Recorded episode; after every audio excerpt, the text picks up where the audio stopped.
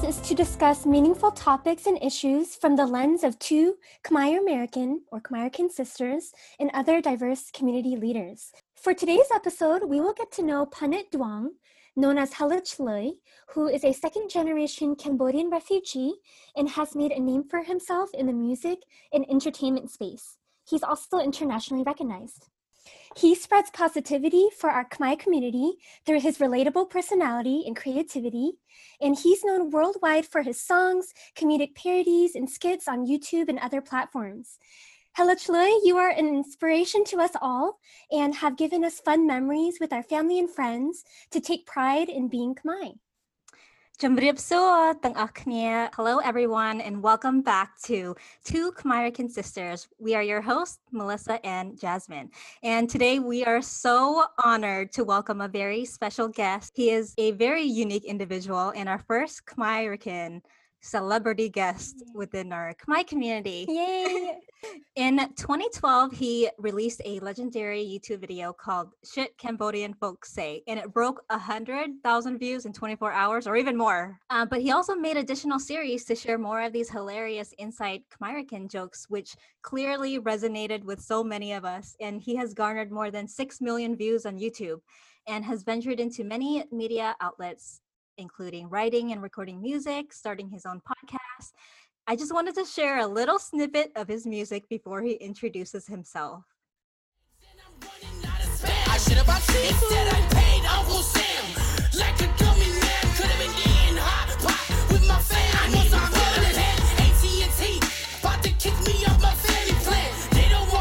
Without further ado, please welcome Hella Chlui. Hello, guys. Um, hello, Chlui. Um, my name is Punit, but um, thank you for the dope intro. That was like amazing. You know, I'm Of almost got a tear, tear in my eye. You know, I was definitely uh, an honor to be here to speak to you guys, to Khmerican sisters. Uh, thank you for reaching out. I was born in Khao-I-Dang, like 1983. My family um immigrated to uh Seattle. Uh, specifically Lynnwood first through a sponsor, and then we stayed at like South Seattle for like uh, I think from 80, 84 to, to like 89, and then my dad, my mom, myself, and my two older sisters, but my, my oldest sisters and my oldest brother stayed back in Seattle. We moved south two hours uh, to a small town called Kelso, Washington. And we was where we uh, found like low income housing with the other the Khmer families you know, on Walnut Street. And uh, we went there because I believe um, because of the the agricultural jobs like the you know like the plaicho, the Mhm. Yeah. picking, the farm, the mushrooms, the sabo, the slug. You know, I think it's like a northwest, northwest hustle. You know, that a lot of us uh, experience. You know, and um, that's how we made our living. In the early to mid 1980s, there was a huge wave of Southeast Asian immigrants after the fall of Saigon in 1975. Even until today, immigrants help farmers bring in the harvest. Although some farmers use mechanical harvesting methods to gather end of the season berries for making jams and pie fillings, the premium quality berries responsible for a farmer's profit needs to be carefully picked by hand. Immigrants keep our fruit and vegetables high quality and local. Child labor was like right, right you know, it was like I it was feel you a- on that. you know, we had to, you know, we had to, you know, they taught us how to work hard at a young age. Mhm. So we were picking berries. That's how we had to earn our school clothes money, and you know, definitely thankful for that. You know, and um, yeah, I've been in Kelso, Longview, until I throughout my whole school. You know, I went to elementary there, started learning English, and then you know became a kind of Americanized. Kind of forgot like how to speak Khmer to my parents, but uh, I was really fluent at a young age though. But like, the more you go to school, your siblings speak English, everybody speak English, all your friends speak English. So Mhm. that's why I remember when they said, you know, my my, my parents was like, it was always like complete bisa Khmer. So Gomplek Piasa Khmer means don't forget the Khmer language. Remembering how to speak, understand, and write in our Khmer language is so important, but it's challenging, especially for those who were born and grew up in America for the majority of their lives, just like me. It's difficult learning just one language, let alone two.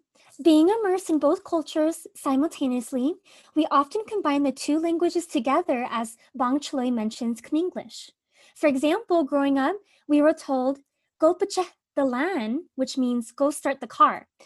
First to second generation immigrants often will be required to take ELL, English Language Learner classes, formerly known as ESL, English as a Second Language, to learn English. Through going to school, work, and interacting with everyone around us in English, we naturally gravitate towards English, which is the primary language of our country. And unfortunately, along the process, we forget our native tongue, Khmer, if it's not used regularly. Yeah. No, it definitely, you know. So I I get it now. Like you know, dang. Wow, that's Like- amazing. Like I didn't know that we had connections early on because I, our uncle was born in the camp too. So I think our Khao-I-Dang? family, yeah. So I Mhm. think our family probably knew each other back in Around the the Yeah, time? and we Yeah. came from, well, I was born in Everett, Washington. So I feel like maybe our families did interact at some point. I'm pretty sure we cross paths because I, we have a lot of friends and family in Everett, Edmonds, that whole Mm. area, you know, in Lynnwood, and um, yeah, um, but um, like you know, I I went to school like to Kelso. Like a lot of my a lot of my growing up was in Kelso, and then I went to high school in Longview, which is like the Twin City, and you know, it had a, it had a pretty cool. I actually liked liked elementary and high school a lot. You know, I had a lot of good friends. I guess I was pretty popular. I was doing like sports. You know, We're and not being a boy, you know, now being a boy in a family, you're allowed to do it. I had I had sisters, so they were my parents were more strict to them, you know, because they oh, really? they're not allowed to do sports. They're not allowed to have you know Mhm. friends, you know. So it's like I kind I was kind of like spoiled or like you know I'm still I'm the baby of the the family, so it's Me like too. I am too. yeah yeah. So it's like we're treated different. We're you know special treatment for us. But yeah, but um, I think that's important because I feel like my families are strict in general, and uh, they have uh, I guess a lot of people could relate to the same sort of like parents they put out with the same same lectures, you know, like that's why I made those skits. It's like relatable content, like I jumped to gang during the '90s. We're in the That is so funny because it's like we it's heard that real, you know? growing up. It don't matter who you are, what you do, you wear your hat backwards or you to a gang. You know, it's like you know, Gang culture in the Khmer American community is a real thing. Ang jung twa gang eh is a saying that most parents tell their kids, which means, do you want to join the gang? It was meant to scare kids from not being involved in crime, drugs, and other bad influences. Because we are the product of our environment, it is inevitable for most of us to gravitate toward gang life. And, you know, this was due to the war, genocide, generational trauma that the families had experienced. There wasn't any sense of closure or any opportunities for mental health and counseling and other resources. They came to the US and immediately start working. So there wasn't any sort of, you know, transition plan. even females, I was like, that's like the worst fear. So like, I was blessed to like you know, not join gangs because you know I'm scared of my parents more than gangs. You know, like I feel like. I don't want to let them down, and I I was pretty you know straight edge, but for the most part, you know, I was. I, you know, I listened to them, but I also was really jalum. You know, I was a pretty bad kid too. You know, getting in trouble and stuff in high school. But I think that's normal. Like, I as long as you stay out of jail. I've never been to jail, so it's like I think I, I did I did okay. They Oh, did, for you. they, you know, the two things they don't want you to do is like go to jail and join a gang or, or die. So it's like, you know, I feel like as long as you stay out of jail, you, you did your parents right, you know. Mm. We want to give you some historical background on the conditions of when immigrants arrived in the United States from our Khmer community. Thanks to the News Tribune article, we were able to gather some data. Today, there are about 320,000 Khmer Americans in the United States. California has the highest population of Khmer Americans, about a third of us. Long Beach, California has the largest and oldest Cambodian community in the nation. When Cambodians arrived during the Reagan administration, they arrived at the height of the US drug war and a surge in policing. So many of us found ourselves living in tough, socioeconomically challenged neighborhoods where crime and gang violence were rampant. So landing ourselves in the criminal justice system was very predictable. Fast forward to today, the Trump administration has worked to limit immigration and asylum and increase deportations, which remains a huge issue among my Americans today. We will touch on deportation issues in a later episode. But yeah, my high school, I, I was I was the first boy in my family to graduate high school. There was a lot of pressure because you know my, my brothers they came and they came and they faced raci- racism right away because they were like 15, no English, you know. And at the time, you know, it was like they just they had no choice but to like defend themselves. They got in fights. My brother went to jail and stuff for fighting, like, beating people up with skateboards because they were getting bullied, you know. So they had to do what they had to do. You know, we're not gonna Yeah. like, you know, we don't, you know, we we stand up for ourselves. So it's like Exactly. you get home though, you get beat up even more because you know you get in trouble. So, But that's like I- you know I feel like you know we had to go through what we had to go through that made, that made us who we are and you know It was critical for us to stand up for ourselves if we faced racial discrimination, xenophobia, and bullying from others. But I know that many of us have had different experiences similar to Mong Choi. But generally, immigrants have had a tough time assimilating and fitting into the American culture.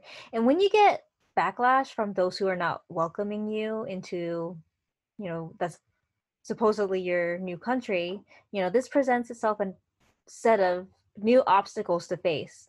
When coming to America, we are starting with absolutely nothing no connections, no money, no home, no jobs, and so on. So I think it's so inspiring to hear that Bong Choi grew tough skin as a kid. And for most of us Khmer Americans, we had to learn to grow tough skin to survive. But um, like after that, I went to college in Longview for like a year, a year and a half, and then I just uh, I don't know. I I felt like school wasn't for me. I I didn't know what to do because I picked machine shop as an uh, uh what's it called a a major or whatever. Like you know, yeah. I, I really wanted to do music production, but they didn't have it at Lower Columbia College. So like you know, I felt like I kind of wasted my uh, Yeah. I don't know. I felt I felt like there was not a lot of different type of you know curriculum. Like you know, I don't. I, I have no desire to do any machine shop. I don't like doing it. Yeah. So I just picked it because it- out of all the choices I had, like, yeah, let's just do machine shop. So I I got on Mhm. academic probation, and like, yeah, so just went straight to work. Just got in the work Mhm. field. Started working like regular nine to um, what's it called, minimum wage jobs. Like I was a deli clerk at Safeway for a good couple years, and then if I went, I found my way back to Seattle. Though my brother actually uh, worked at Genie for like good 15 years. You know, he's one, of, so he put in a good word for me, and like I worked at Genie for like probably like three months, man. I was I was out partying, so I fucked it up. That was a good job. I'm sorry. Can, we can't can we cuss on here? No. That's fine. to. It's well paying jobs. I felt like I let my brother down and kind of like you know, you know, I kind of let him down and just kind of you know he because you know he went he went in to get me a, to give me that job, man. So but you gotta Yeah. do what makes you happy. yeah, Yeah. another lesson learned. But I wish I would have just like been more responsible. You know, I was out late at the time. You know, I was just like drinking at Applebee's and you know renting Southcenter. So I was always like I was mm-hmm. out. So I was like, and that was an early job. I was going there. You have to get up at like 4 a.m. Job starts at 5 a.m. So I'm like I'm out late. So I'm like I think I fell asleep on my break. Then they Oh gave me the oh, no. pink- like yeah, no one woke me up. So it's like a 15 minute break and. They don't. They don't. They don't warn you. They just give you the pink slip. So it's like you know, it's pretty serious. So that that taught me. So I learned a lot from that. You know, learn from my mistakes. So yeah, but yeah, that's how I got got back to Seattle. I lived with my brother for and um my sister, um and then I was there. You know, probably a couple years. Then I moved back with my parents in Kelso, and um yeah, I think it was just just working a warehouse job and just like Longview Kelso is so small. Like the opportunity, the job opportunity is not really. Yeah, it's not really a, like a place to like for like Not a lot of long term. Yeah, yeah, not a lot of Yeah. opportunities, but like I still kind of miss like how it was. Like people say a lot of bad things to say about it, but I like like when you were like you know I never forget where I came from. Like there's a lot of lot of good memories and take away like the you know the I think we're known for like meth and like teen pregnancies, but like all of that take all that away. we- This is a pretty pretty nice, pretty nice like neighborhood community. Yeah. Well, I think you had to go through all those experiences to get to where you're at today. Because if you didn't, your life would have taken like a different direction. We live and we learn. Yeah. Oh yeah, yeah, yeah, definitely. Yeah. Well, we're so excited to talk with you more and get to know you more. And before we ask some fun questions, um, should we call you Boo or Bong? Bong's fine. Bong. Okay. We Yeah. wanted to make sure. Boo And for, sounds old, you know. I feel like I'm old. I'm probably I am a boo, and like if they want to count. I think we're the, I think old. we're in the same age range. Really, Yeah, I'm I'm in the 80s. 37. Um, Oh yeah, you're all 80s. I'm 32. I'm 95. So I'm Okay. younger. Jasmine's a young one. Yeah. You got a really cute voice, and like he sound like. Like, yeah, I was listening to your podcast the other day, and like, yeah, that's just. This oh, thank cool. you. You guys have oh, really thank cool, you so much. cool, sweet voices. You know. You know, it's- we get it from our mom. sure. Oh, yeah. Yeah, I love it. For our non-Khmer listeners, you know, it's important for us to know how to address each other as a sign of respect. That's part of our culture. All right, so um, Long Chlai, let's start off with some fun questions just to right, get you warmed it. up. Even though we kind of warmed up already. Yeah, I'm Yeah. sorry if I went out. I'm all, I'm all No. over. I try. I'm like, you know, I'm like I said, I'm, I'm new to this whole interview. No, it's thing. all good stuff. No, it was great to get to know you better and to realize that we have some similar upbringings. Yeah. Yes. Like with berry picking, with you know being in Washington. I'm there's it's, it's exciting to know that we're connected in some way. So we love Khmer food. I on, I know I always miss my ma's food, and um, I know that you do too through your mukbang. Or what's it Oh, called? yeah. Mukbang. Mukbang? Mukbang. Mukbang. It's like a Korean word. Yeah. Mukbangs and skits. So, yes. What is one Khmer dish that you cannot live without it? Without, like you're always craving for it. There's so many, but um, my mom's salamat yukarang. So Mm. Yes. I've yeah, I actually learned how to make it on YouTube from Cambodian mom recipe. So I was like during during this quarantine, I'm like, yo, man, I don't want to struggle no more. I don't want to eat, you know, I don't want to just eat rice with soy sauce. I don't want to struggle rice and eggs. You know, like I deserve to learn how to make some salamat yukarang. And it's, yeah, salamat yukarang, but like I have so many favorites, it's hard to choose. But I always mention salamat yukarang. But I also like steak and bahak. Also like Yeah. buko. You know, like the Mm. tripe, the intestines. I like all the you know, stuff because that's what my dad ate. So it was like yeah. we ate it too at the We always age, eat everything.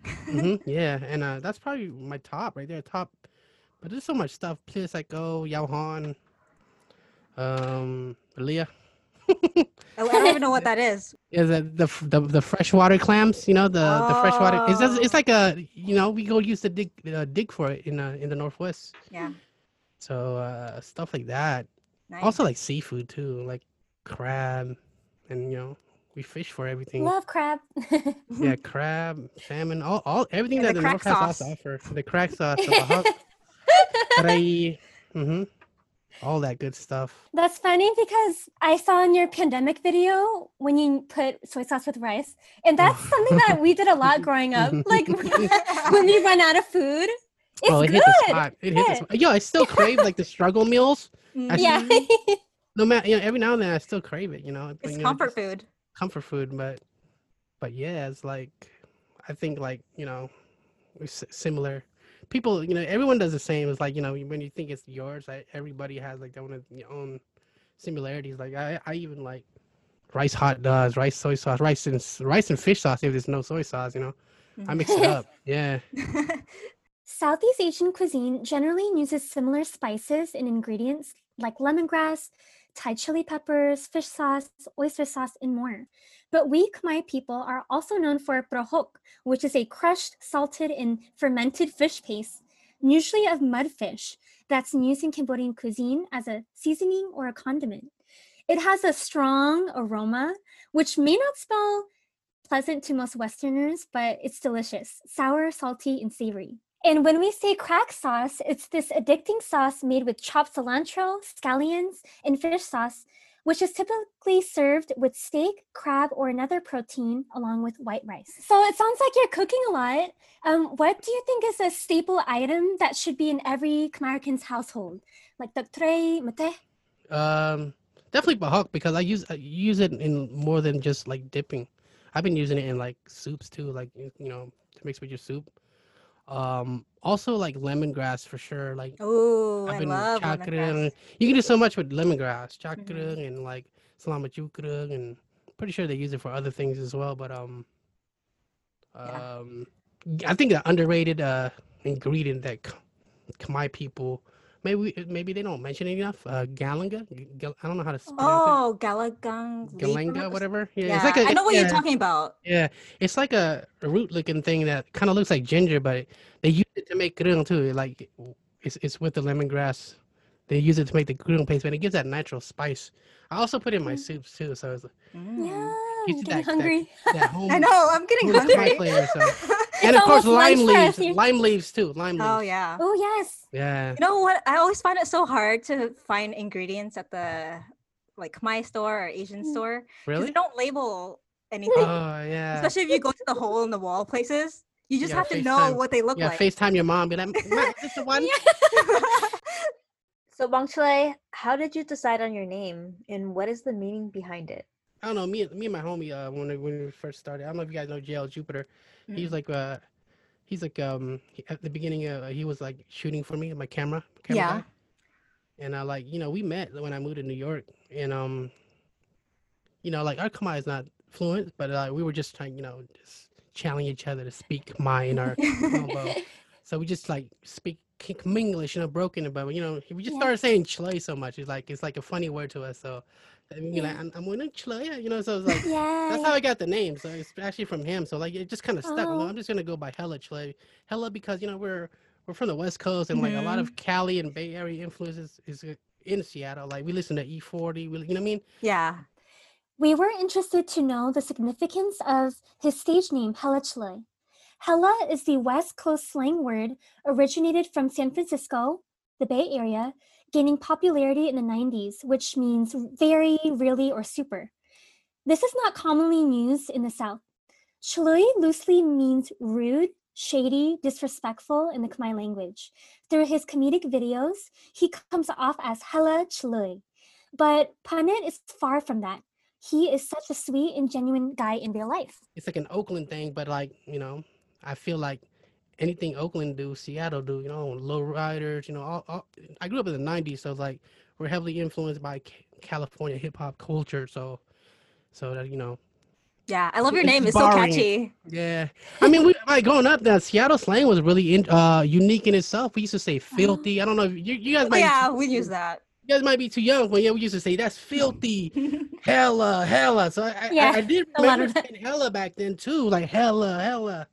But I didn't know where they got about it. So not till later, till we, you know, I f- found out it was like, you know, it's like a Bay Area slang. So Yeah.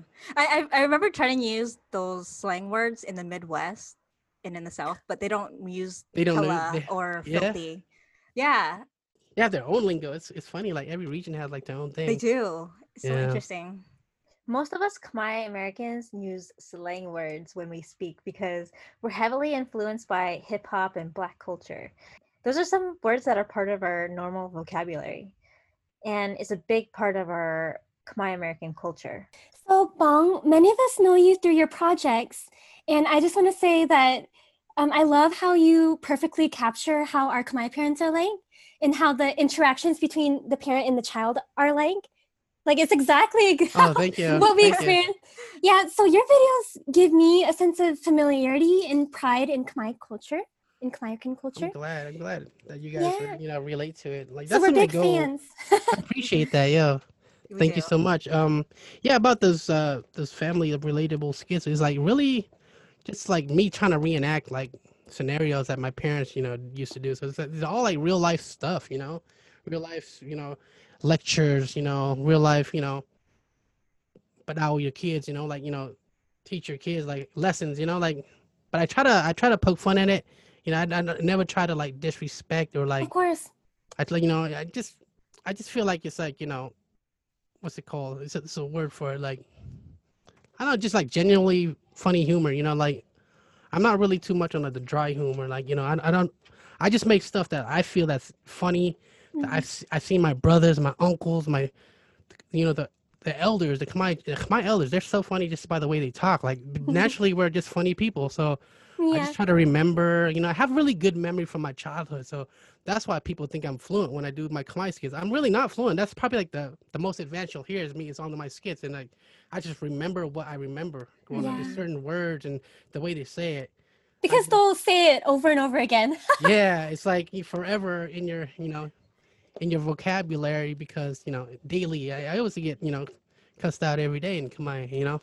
and, and it hits different when in Khmer. So there's some words I don't say. You know, I don't I don't say like the ba- the hardcore words because you know, I have like a you know, broad audience, and especially the kids. I try to not to like uh teach them like you know, hmm I try not to like you know, what's it called like.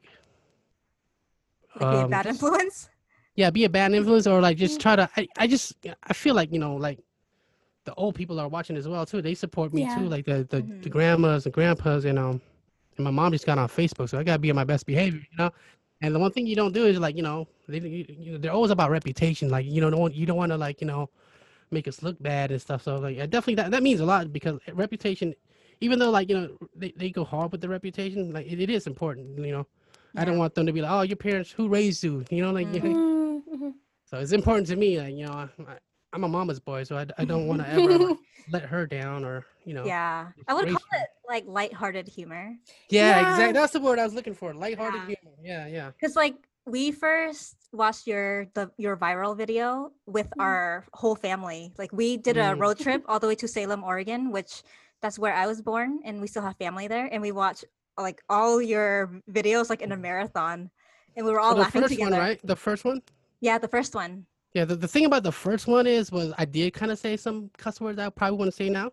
Because I didn't know it was gonna go viral. I just did it for fun, and I oh didn't. my I, didn't I wasn't goodness. think. I wasn't thinking about me, you know, because like I didn't think a kid's gonna like, you know, Yeah. look up to me and me. Um, but like, so I like I had to like, really change my, no my thing because like, oh, I'm a role model now. So that's the way I think. Like, oh shit, hmm I, all eyes on me. So I gotta like, you know, make sure I don't, you know, set a bad example. Yeah. You know what I'm saying? I don't think so, but No. I mean, it made us have like a fun night, you know, with you know, multiple good. generations in the room. So It makes me feel good. Yeah. Like I freaking, I freaking love it when people send me like clips of them watching my videos. Like, wow.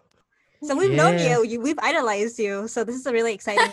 Oh wow. I'm, I'm just a regular person. That's why I, I still, I still feel like, um, you know, I know I don't think I'll ever get used to it. Like, You know, people treat me like, you know, when I do my New Year events, they, Mhm. You know, they get like starstruck. I think that's weird because I feel like I'm always in Seattle. I'm always at the grocery store. I walk around by myself sometimes. You know, like yeah. if you see me, man, don't be scared. I'm, I'm normal. You know. well, I love Yeah. that you're humble. Yeah. That's great. Yeah. Thank you. So with that, we're interested to hear more about your beginnings. So as a Cambodian refugee, what was it like immigrating from Cambodia to the United States? What were some of your early memories? early memories. Um, I just remember that.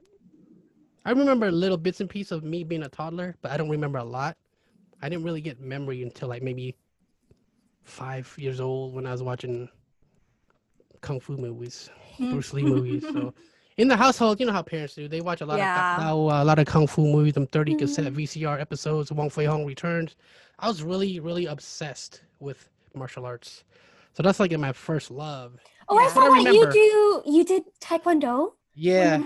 When I was in my teens, so uh, that, that took a lot from my parents to like I had to really beg for it. But uh, as I got older, but like growing up was um the the refugee story, you know, like the Northwest, the Northwest struggles. The you know I think we lived in uh the Kenyon Street apartments in South Seattle with like, geez, probably like eight or nine people in a two bedroom, and um yeah, and we were there for like from like eighty five to like 89 when we moved to Kelso. I just remember being a kid, um, just doing kid things. Yeah, you know, um, you know, when when when life was good, like we could just go outside, play with our friends, play Mhm. and play with the Mhm. dirt, hide and seek, gra- you know, catch grasshoppers, stuff like that. You know, and um, yeah, it was fun. But um, like um, I think most of my memory was like in Kelso. But like we always go back and forth to, to Seattle because our older, my older sisters and stuff, they stayed there. They never came to Kelso they Oh, stayed there really? because Oh. they had, they made that decision. So we're always like, I think it was like it felt like it was like bi-weekly to visit them, or like at least once a month to visit and just hang out, get my groceries and stuff like Mhm. that. So we're always back and forth. So that's why I, I always rep Seattle, even though I spent most of my my my adolescence in Kelso. So I'm, I'm always repping Seattle no matter what because you know ain't nobody know where Kelso is. Like you have to like really pull out the map and Yeah, just I don't even know where it is. I'm Yeah. like, after this! I'm gonna look it up. Yeah. Yeah. Yeah, but I but I have pride with Kelso because uh, you know that's where I grew up. That's where I went to school. My Facebook personal profile still says Kelso, Washington. You know. Kelso is a city in the southwest part of the US in the state of Washington. It is 40 miles north from Portland, Oregon, to give you some context. But like Mhm. in my music videos, I'm always like screaming Seattle, yelling Seattle, repping Seattle. I always have like Seattle hats on, Sonics, Nice. Seahawks, go Hawks. I mean, like, you know, I have so much Hawks. pride because you know it was like you know, you know, it was just Seattle, just like responsible for a lot of things. You know, like Mhm. everything. You know, right. we have Microsoft. You know what I mean? Like uh, Mhm. and like Amazon and uh, Amazon, Dick's Bur- music. you know, we just and we had the Supersonics at one time, so it was like, Yeah. and when they took that Mhm. away, you know, I felt like you know, a piece of me left because I was really hardcore NBA fan too. According to a report from the Pew Research Center, as of 2015, Seattle Tacoma had the third largest Cambodian population in the US. But we're so proud to grow up in the Pacific Northwest Seattle is known for a lot of great things like our sports, music, coffee, technology, our famous lush evergreen forest, culinary scene, and lots more. Mhm. I actually played a little bit of basketball in uh, middle school. Oh, okay. Nice. Oh, in elementary too. I was on like the tournament team. I was actually pretty Oh, good. elementary. I was a little, I was a little like four eleven Oh. kid running around as a point guard, but I was making shots. So I was like, martial arts just kind of like that's what I wanted to do. You know, I really had to beg my parents when I turned like fourteen or fifteen.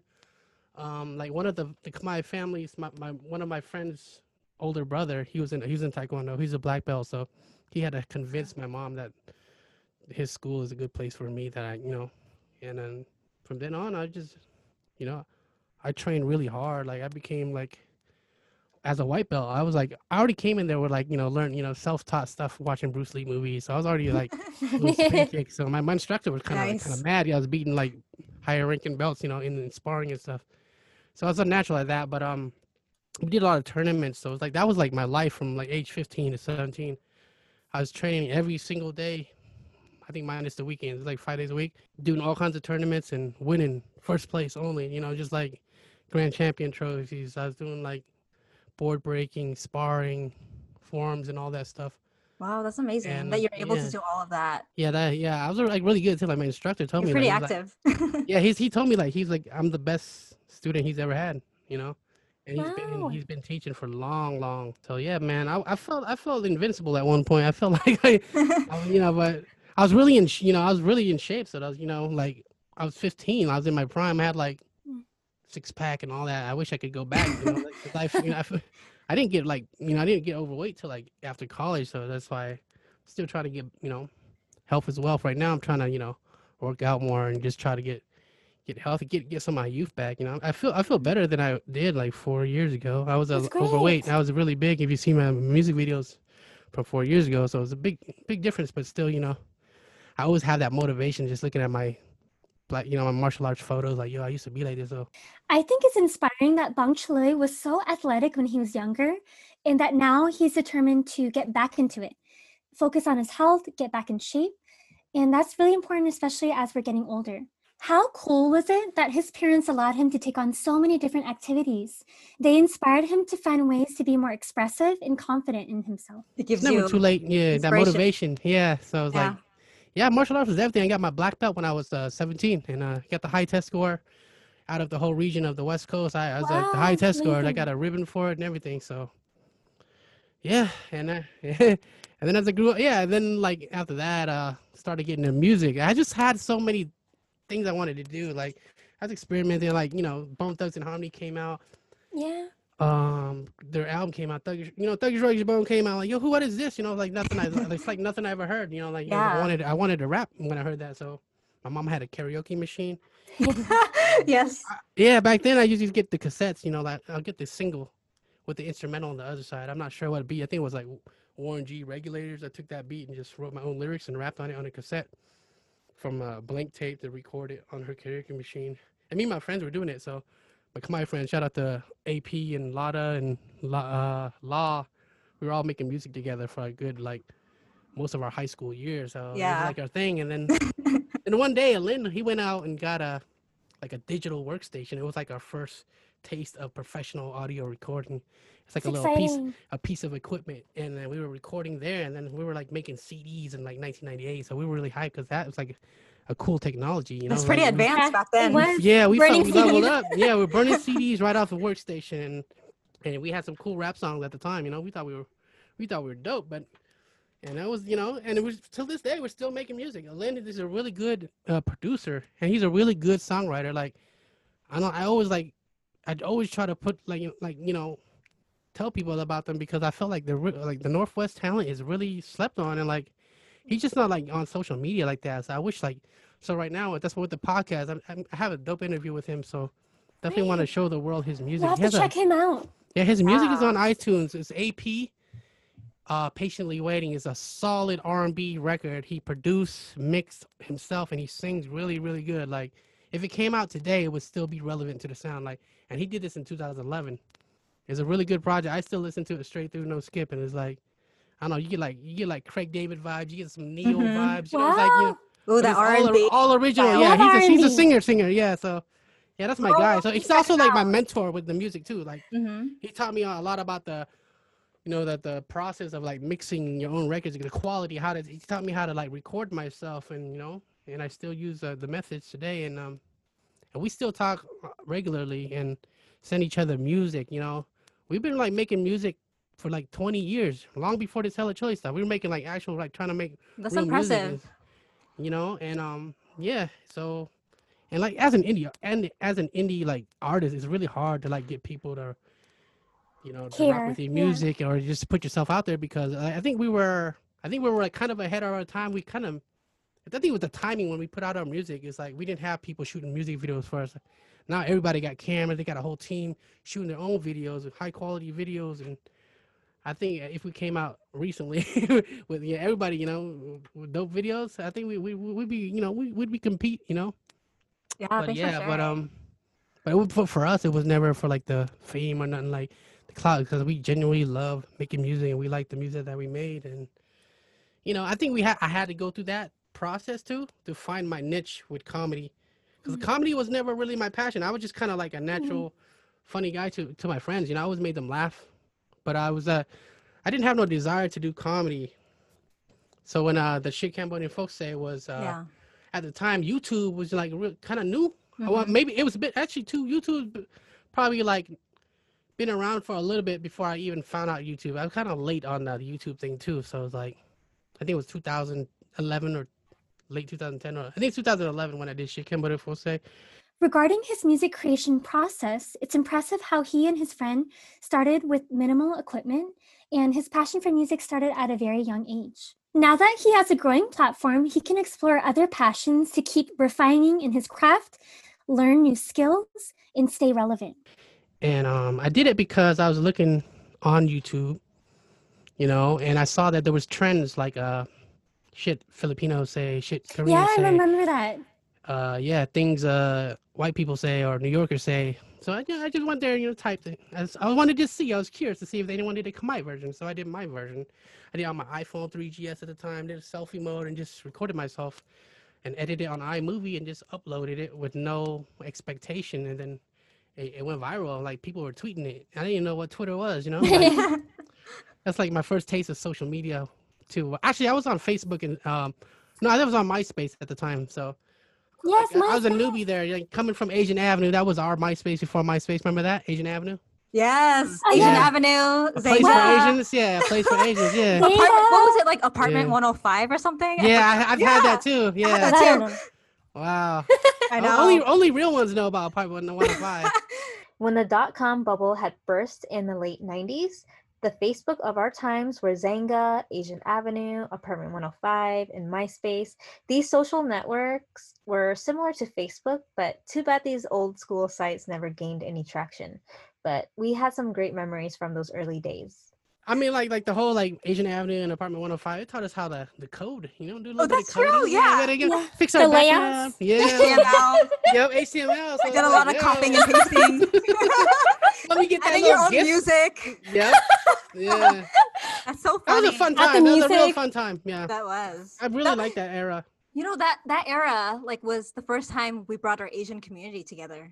Mm-hmm. You know, if you think about Yeah. it. Yeah. I feel like I feel like Facebook copied Asian Avenue for real. Like I know. the Asian Avenue founder could have been the billionaire for real. Like Damn.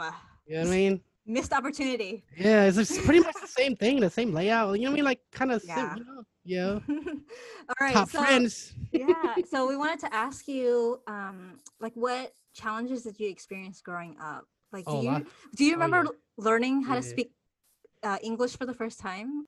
Oh yeah, but I think English was like really easy for me. Like I picked it up right away. Like I tried to learn Khmer when I was in kindergarten because my parents had an opportunity. that Mhm. someone was teaching. Someone in the community was teaching us all Khmer. I could not pick it up at all. Cha. Yeah, I, I could not. No matter how hard I tried. Yeah, yeah, it was so difficult for me. But you know, English is like cat. You know, C A T cat. You sound it out. But they put. I was in ESL just you know by default. But they said I was. I said I don't belong in there because I'm I'm, I'm speaking English fluently. You know. Oh wow. Right away, I Picked it up. Yeah, I didn't have no trouble with the with learning. Mhm. I think it's really interesting for those who grew up in the 90s. Depending on how much Khmer was spoken at home, it either got us ready to begin school or it held us back. Wang Shui knew English pretty well, so he didn't feel like ELL class was for him. As for other Khmer kids and immigrant kids, we were all in ELL class for many years during elementary school until we spoke English well enough. I think that this experience always made me feel a little self conscious about speaking English uh, since I was born in the US. And I felt like I should have known English, but I needed that extra assistance. Just I just have weak points. I, I, I hated math. I suck at math. I still suck at math. I everything else I'm good. Yeah, everything else I'm good. Yeah. Yeah. Mm, I like creative writing. That's why I started writing songs. Was in You're creative very writing. artistic. Thank you. Yeah. I think that's what's it called. What's it called? A left brain person when they're more like Yeah. arts person. Yeah, I hate math. I like. I'm creative. Yeah, I'm a creative. That's what, exactly what I am. I like writing songs. I like writing poems. I like writing raps. I, that's what I did at, in creative writing, and that was like I believe that was like ninth grade though. But other than that, you know, I I did have you know different struggles. Um, I did like um, I, you know, I was, I was on some knucklehead stuff in like middle school. Like I got in trouble. You know, I was uh, I don't know, like this one time, uh, my friend, he was actually my friend, like my my friend Ian. You know, he did like a shoulder bump. I was not in the mood in the morning, just walking to my class in the hallway, and then I, I felt like it was like, you know, he was just trying to like piss me off, and so I like just grabbed him by the head and just kneed him in the nose, broke his nose. Oh, Mm, I didn't even say nothing, so I got expelled. Oh, and I got out of school suspension, three days. They, they were about to press charges and everything, but since he was my friend, he I think he talked his mom not to. So Mhm. if, if I if, if I got expelled, dude, my parents would have killed me. Mm. Yeah, and I, I hid it from my parents too. They didn't find out till later. I just want to say that no one is perfect. Although it may seem like someone is, you don't really know their internal struggles and challenges that they have faced. I myself got into some trouble during high school. I hung out with the wrong crowd.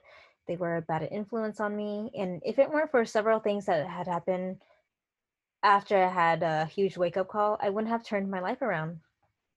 I think it's easy for us to be hard on ourselves for mistakes that we've made in the past, but I think that all you can do is learn from them, move on, be more intentional, and do something for ourselves that is more productive. I actually went to school still, but I was in my friend's car, just hiding in there. Just it's like the days hours go by 'cause I didn't want to tell my mom because if I did, Yeah. um, it would have been a, it would have been a problem. It would have been a big problem. Mhm. Mhm. But I did that for three days. Three school, out, out, out of school suspension. So I'm not sure how she found out. Aw. Maybe she doesn't know. I don't know. Now she knows if she Yeah, now she knows. Yeah, I'm pretty sure. Yeah, At least you learned from it and you felt that guilt, you know? yeah, yeah. I not do it again. Yeah, you know, I just had, I kind of had a temper. You know, like you know, Oh, okay. I think, uh, you know, I just go through like I have like my phases in life. You know, like sometimes I'm shy, sometimes I'm like you know antisocial. But like it changes, like eh, you know, every year changes. Like then I'm like talkative, then I'm like a socialite. You know, like I like the, you know, like the party. I'm kind of the life of the party, like in in college. You know, like I think some people, you know, you know, some people like maybe thought I was annoying because I talk too much. But um, yeah. But then I would I would have another episode where I become antisocial. I don't want to go out. Just want to be by myself. You know, it's kind of weird. It's like I had ups and downs, a roller coaster. Yeah. You know, maybe it's like a you know, depression, like mental health stuff. You know, Mm. things that are you know, things that happen at home can affect the way you know. Depression and mental health issues commonly exist within our Khmer community due to the trauma that we experience in our history. And we've also seen this with our own dad being diagnosed with bipolar disorder and depression. These issues are not widely spoken of or brought up within our families. We tend to ignore them because there's a negative stigma around these topics. We also may not always be able to afford to seek help, to pay for therapy, meds, or rehab services. And also had health issues too. I had a Mm. really bad asthma back then. You know, Mm. I was uh, I was allergic to everything. I had um had really bad asthma. There was p- the times where I went to the hospital because I No. couldn't breathe and stuff. But um, Yeah, that's really tough. Cause Yeah. especially knowing like how athletic you were as a child. yeah, it's weird, right? Yeah, but it's like um, I don't know. I think it might have been after Taekwondo. No, actually, I had it in Taekwondo, but asthma didn't affect my performance. I think that when I started not being active, like just staying home, whatever, my asthma gotten worse and stuff. It's like indoor allergies, and pollen, whatever. I was really allergic. Now I don't even take no medicine. It's been like 20 years since I've taken medicine. Yeah. asthma doesn't bother me. I live in New York. There's really no allergy. I'm not allergic to anything anymore. except That's for cats. great. except for Yeah. cats. I don't have Oh. cats. I have a dog though. I love my dog. Oh, yeah, Oh, What's your dog's name? Sarah. Oh, Yeah, I, I, always. We see Sarah sometimes, Yeah. like on your Yeah, story. I think I'm. Yeah, I think I'm obsessed. Like, I, I think I've, you know, I, I should always like my life is pretty much just walking three days a week, especially during this quarantine. I'm just, Mm, mhm. I'm still social distance. I don't know what everybody else is doing. I see them Us partying, chilling. I'm like, too. Yeah. I'm not even at the restaurant like that either. Like I've I haven't Yeah. eaten out. I just been cooking, so I'm like I don't trust it. You know, like COVID nineteen is real. I feel like people need to take it more serious. And Seriously. Agreed. California shut down again because people don't listen, and there there's a, there's an anti-mask people. I think come on, man, they really they just believe what they want to believe on the internet. Like Yeah. Yeah. the mask is not gonna like take away your oxygen. You know, I know, It's- right? you It's so can wear it, simple. wear it when you walk a few blocks and go to the store. It's not gonna ruin anything.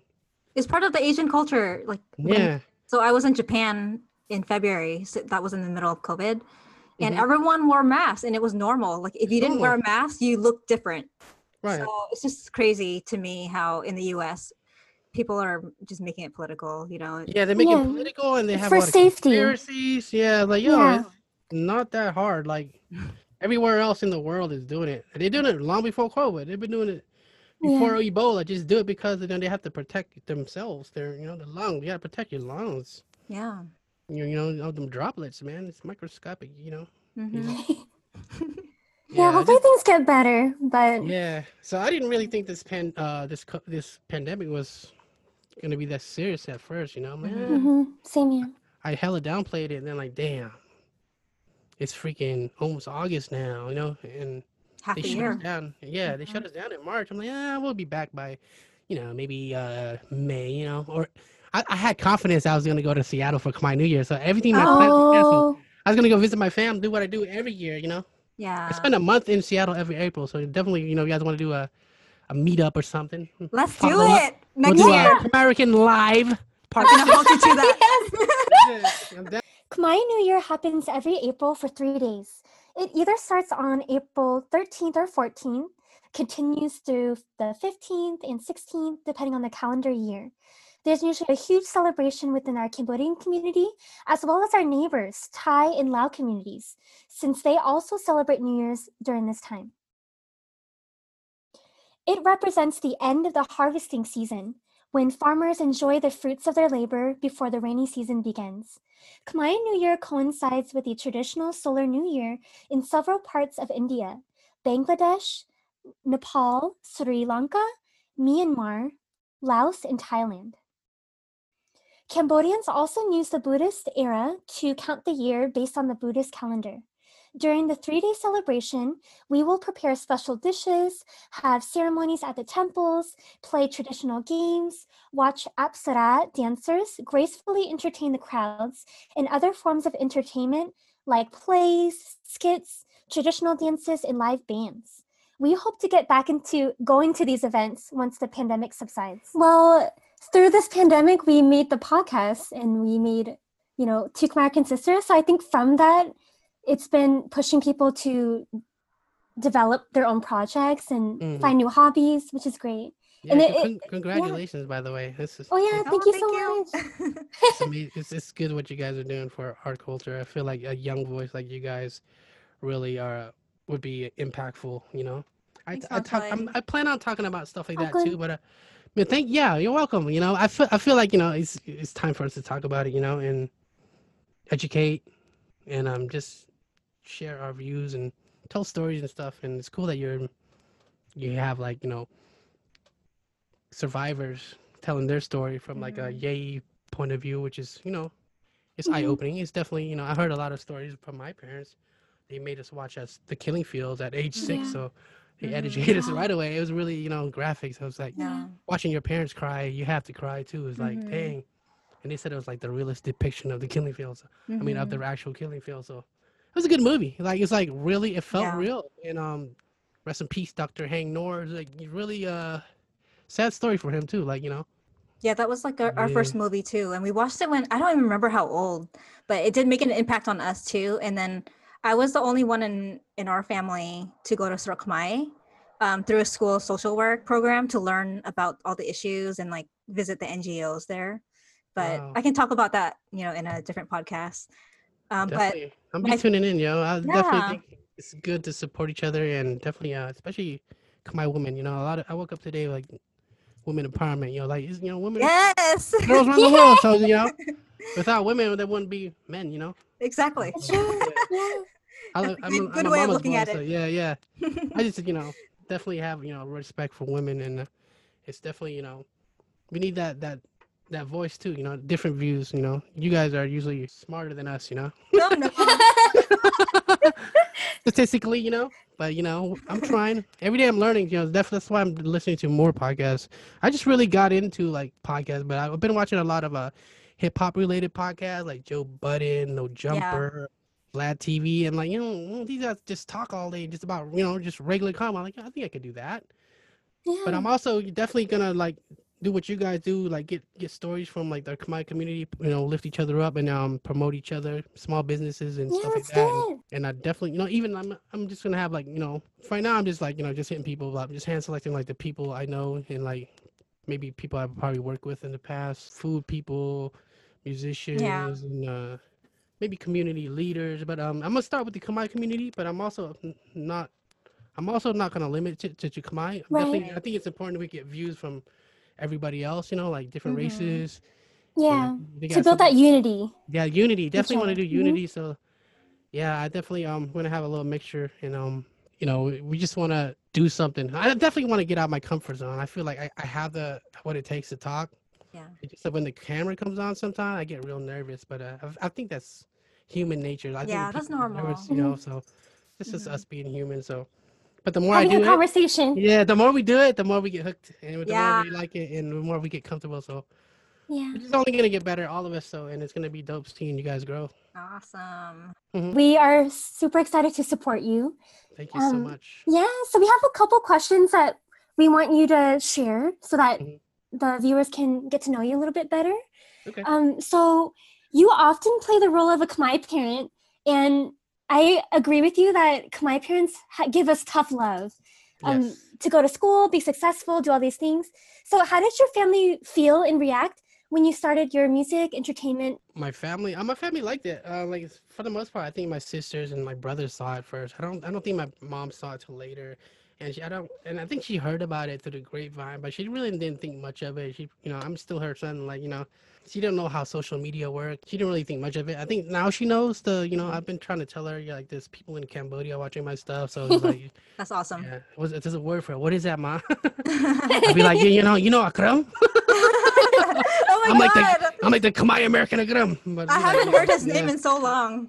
yeah, I mean, like now it's like Ta or Omkram, you know, like He's back like in the days where the kids, that's what we called them. Yeah, of comedy. yeah, the OG of comedy. Yeah, that's what I grew up on too. Like, that, I think it's important to have Khmer, Khmer American, com- uh, Khmer comedy is like, I feel like it's like lost art, you know? hmm It's just like, I'm pretty sure they still do it now, but like we grew up on the OG, like Krum, Ham, Loto, Trangdo. There's like a whole bunch of them. There's like a Yeah. whole squad. You know, in, like in the 90s. To me, that was the golden era of hmm Khmer comedy. Yeah. Yeah, I didn't I didn't think my path was gonna just go towards comedy, but I remember laughing to their stuff. and I remember my parents laughing, and just it just was good vibes. It's good. It's, it's you know laughter is the best medicine. You know, it just makes you feel good. You know, feel better. Yeah, I So, totally uh, agree. Definitely important to have comedy. We got to keep that alive, and hopefully Yeah. the next generation keep doing it. You know, I hope so too. And we can keep, keep doing it encouraging them. I'm gonna Yeah. keep doing my thing. Just but I'm also you know have so many uh, stuff I want to do. I feel like I have a lot more mo- off to offer. You know, I, I don't want my legacy just to be like the parody guy or like Right. Mm. the Khmer Khmer Weird Al. I love Weird Al. I love parodies. I, I'm- still do parodies when I want to. but, Yeah. you know, but I'm, I'm focused on making original content as well because like these days, like the whole copyright thing, it's kind of annoying. Just like you make some fire parody and then they take it down or whatever, or they block it. So it just has too many politics with the music, the copyright, the music industry. So I rather just make original stuff. Maybe have people cover my songs. So it's like, I think I make good, you know, original songs as well. You know, Mhm. Yeah, you want to you want to be inspired so that you can keep making content. If you don't feel inspired, then like what is the purpose of that? So right? I think Yeah. it's great that you're venturing off and doing what you want. Thank you. Yeah. So did I answer your question about my family? Yeah, that's pretty much. Yeah, my mom didn't know till later, and she didn't really she didn't really think nothing of it. Like, yeah, she's like, okay, that's cool. And she just now got on Facebook this year. So she, she's old school. She's like, bloomer. she's like in her high 60s, I believe. oh wow. Yeah. Okay. Yeah. thanks for sharing that. And then you also answered the next question too. Like, what is the legacy that you'd like to leave behind? Um, I just want to like inspire the next generation. Kind of like to keep our culture alive through comedy and through music, and just like for people that want to like do arts or entertainment, like just you're gonna you're gonna go through the adversity. You're gonna go through the you know the people make you know the haters, the people that don't support you. Um, you're gonna go through your your emotions, but um, you know, like if, just keep doing what you love. Practice your craft. Read books. Um, YouTube tutorials. I spend a lot of my time every day, every single day. I'm on some on YouTube learning something, whether it be audio production, getting my mix. You know, I'm really hot, big on a, my sound quality, also video editing. I've developed a passion for shooting and editing my videos now. I, I don't, you know, I have all the tools I need to do everything myself. You know, I used to have like, you know, you know, people Mhm. you know, I, I just felt like, you know, especially during quarantine, you can't really wait for people. People have their own lives, you know. They have their own. They have their own, you know, hustle too. So it's like, um, I felt like for the people like that want to do something, you know, in, in entertainment or just in life, just just do what you love and do it because you love it. No, don't don't worry about the money. I don't like to be honest. I, this YouTube don't really make me no money. I do it because I really love what I do. You know Mm-hmm. and for pure entertainment you know i feel like it's like kind of like a something people could look back on like a every, once it's on youtube it's like forever you know it's like a it's, it's like a time capsule you know it's gonna be it's i guess that's what a legacy is. I- my legacy will be my videos and people could relate to it maybe for a generation and maybe you know i have some songs that are like i don't know if you heard um, my uh baby baby baby parody I I say, but you know, try to come, you know, like tat aside my own, you know, like just like good stuff that I heard my parents say. Yeah. So it's really kind of like that moral to the story, just like you know, just be positive and just take care of your parents because when we get, you know, mm-hmm. it's it's our time to take care of them, you know, because they took care of us, you know, they brought us here so we could have a future, you know. yeah. Mm-hmm. And you know, there's no way we could pay them back, but our plan is to show you that we Yeah. understand. I owe, I owe my mama everything, you know. Just be a good person overall. To me, like lately, I just want to be a better person, you know. I'm definitely not perfect. I have, you know, I have my demons, but you know, I, I definitely want, you know, I accept, what you know, you know, my wrongs, and then I try to correct it, you know, and um, just have knowledge of self, man. Just, just know your identity. And uh, I think one of my my my struggles was uh, fear and self doubt and the fear of failure, you know mm-hmm. like a lot of my my skits never come out because I overthink. I think overthinking kills. Don't overthink, y'all. Just just put it out, and who cares about anything? Who cares about views? Don't chase the views. Like you know, Mhm. just just just accept that not everything's gonna go viral. You know, algorithms change. Like back in the day, almost everything I put out went viral. You know, but it's like, Mhm. It's different and now. just don't get caught up in that. You know, the view stuff. You know, Yeah. because like it's kind of an addiction when you see it. Oh, people share it, but it's like at the end of the day, you know, it don't matter. Just just keep being consistent, keep being you, reinvent yourself. You know, switch it up. That's why I've been like doing mukbangs. Yeah, usually I don't really like eating on camera because I, you know, I'm really self conscious about the way I look on camera. So it's like, especially eating. So. Uh, but you know, it's like what people do. ASMR is a thing, you know. It's like it's supposed to trigger the part of the brain where Right. you know, like, you know, why not just freaking do something different and just get out your comfort zone? Because you know, I've been on camera, so it's like, why am I shy? I'm, I've been doing this for ten years. Like every year, I have content, you know, since I started. So it's like, I feel like kind of reached the ceiling with like this, you know, what what what I wanted to do. I feel like I've done all the parodies I needed to do, but. Uh, I want to like level up. I want to do like short films, make some comedy, maybe incorporate some action in my comedy. I still do my nunchuck, so maybe I could do like an action comedy. yeah. Even Right. if it's a short skit, you know. But like, I like that stuff. I like cinematography. I maybe I want to get in more of a director type role. You know, maybe find talent and film them and just edit. Just sit back, watch people grow. Maybe mentor some people. You know, even musicians. I'm looking for the musicians to mold into artists, whatever. Because I ha- have a team of producers. Like, I feel like I. I, I'm, the always one. I'm always shouting out my producers. Shout out to McNubb, a lot of beats. Like I feel like you know, you gotta have that team. And these are people I grew up with. So it's like we have a loyalty and we communicate daily and we always like motivate each other. Even though we've been doing it for like 20 plus years and we haven't really, you know, we're not where we want to be, but we do it because we love it. But but we all want to level up. Like if we could get placement with our beats or whatever, and you know, if we could, you know, have, let's say Drake rap on one of our music, that would be a dream come true. You know. Yeah. But like everything is reachable. It's not impossible. Just believe in yourself. Just believe, you know, it could happen. And like we're in a digital age, the internet is like we're, we're closer to making stuff happen. You know, I had Stevie B like share share my stories because I shout him out. It's like that's my idol. Like growing up, freestyle music, and for for my idol to share my stuff and you know send me messages, like yo, that's a, that's a dream come true already. You know, so.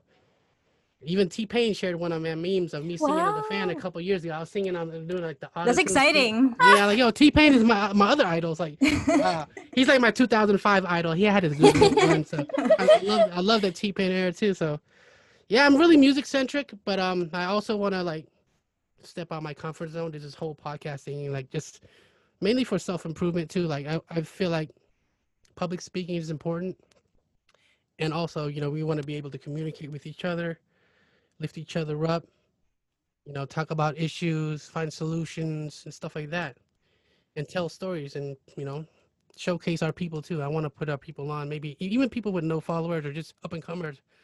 You know, you're not too big, you're not too small. You know, Mhm. Yeah. Oh, I love that. I love everything that you just Me shared. It was so inspirational. thank you. Came from the heart, you know. Like that's that's what I've been trying to do too. Is just say how I feel. Like sometimes I'm nervous for no reason. Just nervous to be on camera. So Well, you inspired us through what you just said since we're just starting our project. So thank you so much. And I hope that it resonates with our viewers out there. We need more people to speak up more and share their voices and stories. And yeah, life is too short to not not give something back. Mhm. And me and Melissa talked about it like when we die, like if people can look at our content and find meaning from that, like that's really powerful. yes, And exactly what I was. So we definitely want to leave Thank you. something behind. Like we want to make the world better than how we found it, right? Right, exactly. right. Because our families sacrificed so much for us, like we want to do good in our life and we want to give back and speak for them, you know, Mhm. and like keep our language, culture, community alive. hmm Yeah. So Right. We're excited to be doing that journey with you and Yeah. you inspire us by wanting to grow, you know, like you don't want to stay in that stagnant role of Yes, comedy. exactly. Yeah, Yes. so that's amazing to see you try to find other paths for yourself. And now you've got a lot of support too. So whatever you do, like your fans will be there. Like we'll be there supporting you. Thank you so. so much. I Yeah. really appreciate the support. Support means a, a lot. You know, like a share goes a long way. I like. You know, people think I'm I'm too I'm too popping whatever they. You know, sometimes when I, my friends don't share my stuff, I feel like damn. You know, it means you know like you know I know who shares my you know especially my people I grew up with. So it's like. I wish I wish some more of my friends share my stuff. Like I still need y'all mm-hmm. to share my stuff. It you goes know? a long way. especially Yeah. if it's friends. It's personal if they don't. You know. Yeah. Yeah, yeah. But like for the most part, it's usually the people that's outside. You know, just just supporters. They support. Expanding our networks. Yeah, yeah. yeah. And our last question is um, we're called two Khmerican sisters. So we're curious to know what does being Khmerican mean to you? Do you feel more connected with your Khmer culture more, your American culture more, or are they both kind of the similar level? Um, good question. Uh, Khmer, being Khmer American, Khmer American, it's hard to say. Khmer? American, Khmer. American. Yeah, yeah. Khmer, Khmer American, right? Which is Yeah. It's just like a fusion word. Um, I try to be 50-50, but I'm prob- I'm probably a little more American than I am that I should should be. Like, um, I'm still every day I'm learning. I'm I'm trying to improve my uh my vocabulary in Khmer, but I speak Khmenglish, so I'm I think I'm the perfect uh, Khmerican. You know, like I speak I speak broken. I think a lot of us do. You know. Yeah, we do too. For many of us, we sometimes feel more American than Khmer, which is natural since the US is truly our home. We will never forget our Cambodian roots. It's so important to understand who we are, where we came from, and how to move forward in life. so it's become kind of a norm, kind of like we're our own little It's like a new we're own- generation. yeah, we're our own new generation. You know. So it's like, uh, but you know, I feel like it's never too late to learn, especially in the internet. There's there's Facebook groups that do Facebook Live that teach us all Khmer, and you know, we just gotta go tune in and maybe try to learn it. Uh, Maybe one of these days I'll pop in under Yeah. Zoom or something. well, thanks for answering that. Well, there's no like right or wrong answer, Yeah. but for a lot of our listeners, a lot of them are in the same position as we are, feeling like Right. they're not Khmer enough, not Yeah. American enough, and you know, if we don't know how to speak our language, then you know, our parents and relatives like you know, Yeah. look down upon. Yeah. But then yeah, I it's think hard. Yeah, I think we just gotta embrace who we are. We're we're Mhm. we're our own. We're Khmer American, and um, that's who we are. And I, I love it though. I kind of I, I kind of love who we are. I think it's you know we own a, we have our own little lingo, our own little jokes within our people. You know, my my friends we we speak broken to each other, and but it's funny when we try to like really challenge each other to speak full Khmer. So Yeah. it's like it's we're trying. So you know we're trying. Right. Bong Chulay, it was so awesome to have you as our special guest, Akun Chran. And we are so thankful for the opportunity to get to know you better. And we hope that you'll return as our special guest in the future. Most definitely. Yeah. And thanks for bringing laughter, joy, inspiration, and hope to our Khmer community. Um, and with that, where can our listeners find you on social media? Um, Facebook, uh, Hella Chley, one word. Um, Instagram, Hella, two underscores Chley because someone took it. Um, YouTube, uh, uh, Hella Chley or Chley Films, but I changed it to Hella Chley, so I just try to make it uniform all the way across the board. TikTok now, I'm trying to trying to get with the time. You know, I'm, not, I'm not doing dance dance uh dance uh you know dance routines yet. You know, I'm, I'm I'm, you know I'm not opposed to it. I just do it because there's a lot of cool stuff you can learn on there. You know. Oh, yeah. All the Like, special effects. What you didn't know about your iPhone? it's addicting. I got yeah, it's TikTok. addicting. Yeah. Mostly It's goes on out for a long time. Yeah. I can be on it for three hella hours. slow, Yeah, yeah. I find myself swiping up so much. I'm like, damn, I spent too much time on here. But I'm still learning it. It's kind of different. The format. I- I'm a noob, so I feel like it's important to stay relevant, stay with the times, and stay with the technology. You know what I mean? Because I feel like there's people blowing up on TikTok. You know, my, my chef, my chef friend is he blew up. He has a million subs making, you know, like poor man's recipes. You know, ramen. You know, and then he blew up. He's on like I think he has like he was on like BuzzFeed or something crazy, like the news channel. I'm like, wow, he could really change your life. So my, maybe TikTok is the wave. You know, Yeah. Who knows? Mhm, who knows? And Bong Chale, you told us a little bit about your podcast, but in a few sentences, how would you describe it to the listeners? Like, what can they expect when they listen to you? I'm I know that it's a, it's a, gonna be a variety channel, but I'm gonna like um invite guests from uh the Kai community, whether whatever whatever whatever profession they are. Um, I actually interviewed like I think 13 people off my network. You know, there there's women in medicine. There's um there's hip hop artists. There's a prahok maker. He makes jerky as well. And also there's like childhood friends that grew up with me that are like doing they have like a career. They're doing real estate. I want to promote their their business as well, and um, stuff like that. I'm always looking for other guests who, uh, you know, I would say it's a variety show where we talk about anything and everything, pop culture, uh, pop culture news, um, lifestyle, um, and um, from Khmer America and beyond. I'm definitely open to having people of all walks of life. You know, no discrimination. I definitely want to talk to the LGBTQ community as well. Yeah, I have a lot of Khmer friends that are involved, so I definitely want to have them talk about their organization. Just kind of like lift each other up and put each other on. You know, like right. because I have a platform. I, I don't want to call it my platform. It's our platform. You know, Right. but I definitely want to support from like Khmer people. They always supported me. They always showed me love, but I also like kind of want to have like a mixed audience, a more broad audience. Just like you know, definitely need to allow people input. We know our neighbors. You know, Yeah, Mm, that's so, so important. All right. So we just want to say um, that we appreciate you for showing your support and being a strong Khmer role model to us. And we're still so shocked that you connected with us since we've always known you through the internet. Um, Yeah, but it's really pleasure. nice, yeah, to see us all come together and help each other become more successful. And I feel like we do need this more of this type of support within our community.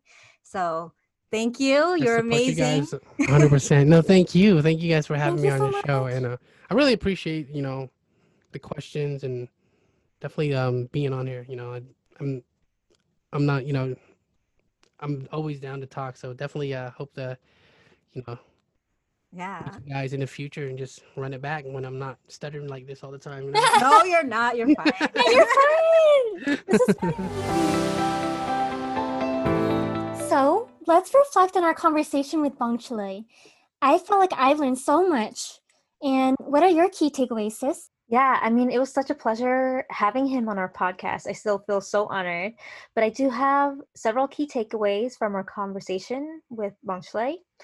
Um, I'd say that I love that he says to not overthink things, especially if they don't matter and it drains your energy. Focus on what you love to do, continually evolve and improve on yourself, step out of your comfort zone. I also admire that he's doing what he loves and isn't afraid to go after his goals and dreams. Like he's continually evolving himself. And that's what I admire about him. I also felt like he was speaking to us because we're just starting out with our projects and he was really honest about not paying attention to the haters and all those comments that you may get. So thank you, Bong Chulei. From our time getting to know Bong Chulei, I see the importance of embracing all parts of ourselves, both Khmer and American, and being a strong voice in our Khmer community, especially since we don't have that much representation. I am so thankful that Bong Chulei came on our show and already believes in what we're doing. I love that he mentions that we Americans need to lift each other up continue to tell stories, and showcase our people and wonderful culture to the world. For us to feel a sense of community, we should continue making connections with one another and celebrate each other. Thank you, Bong Chulei, for paving the way and making us all feel heard and seen as Khmericans through your influence. Um, all right, listeners, please be sure to leave a rating and review on iTunes or Apple Podcasts if you enjoyed what you just heard. Follow us on our social medias at two Khmerican sisters on Instagram, and we would love to directly engage with you and hope to catch you on the next episode.